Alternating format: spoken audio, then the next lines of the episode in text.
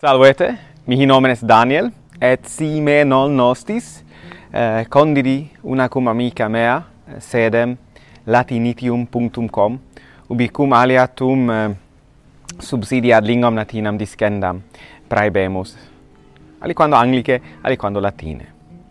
Bene, sed hodie tractavimus locutionem latinam, vel non tam locutionem, quam verbum.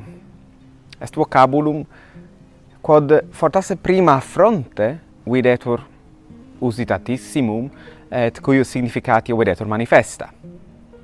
Se non est, oftasse non est omnibus. Bene, est umbra. Umbra certe est in quod nascitur propter propter lucem. Sed est etiam aliquid aliud. Si ego invitatus sum ad convivium et deinde adduco amicum non invitatum. Adduco nescio Marcum, qui non est invitatus ad hoc convivium. Ille est umbra mea.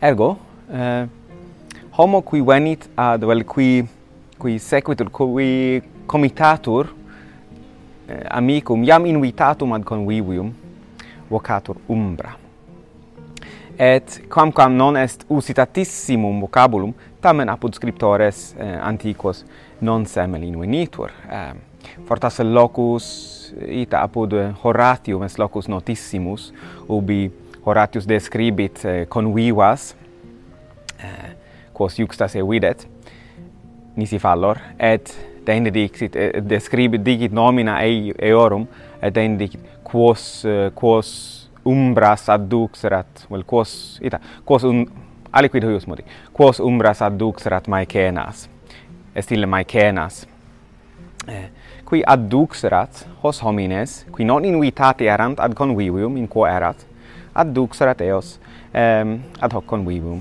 et idio vocabantur eh, umbrae. Ergo umbra est homo non invitatus qui eh, adducitur ad eh, eh, ad convivium ab alio homine qui ad id convivium invitatus est.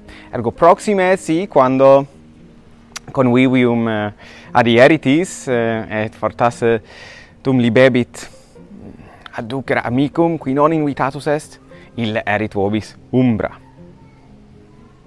Tantum bene valete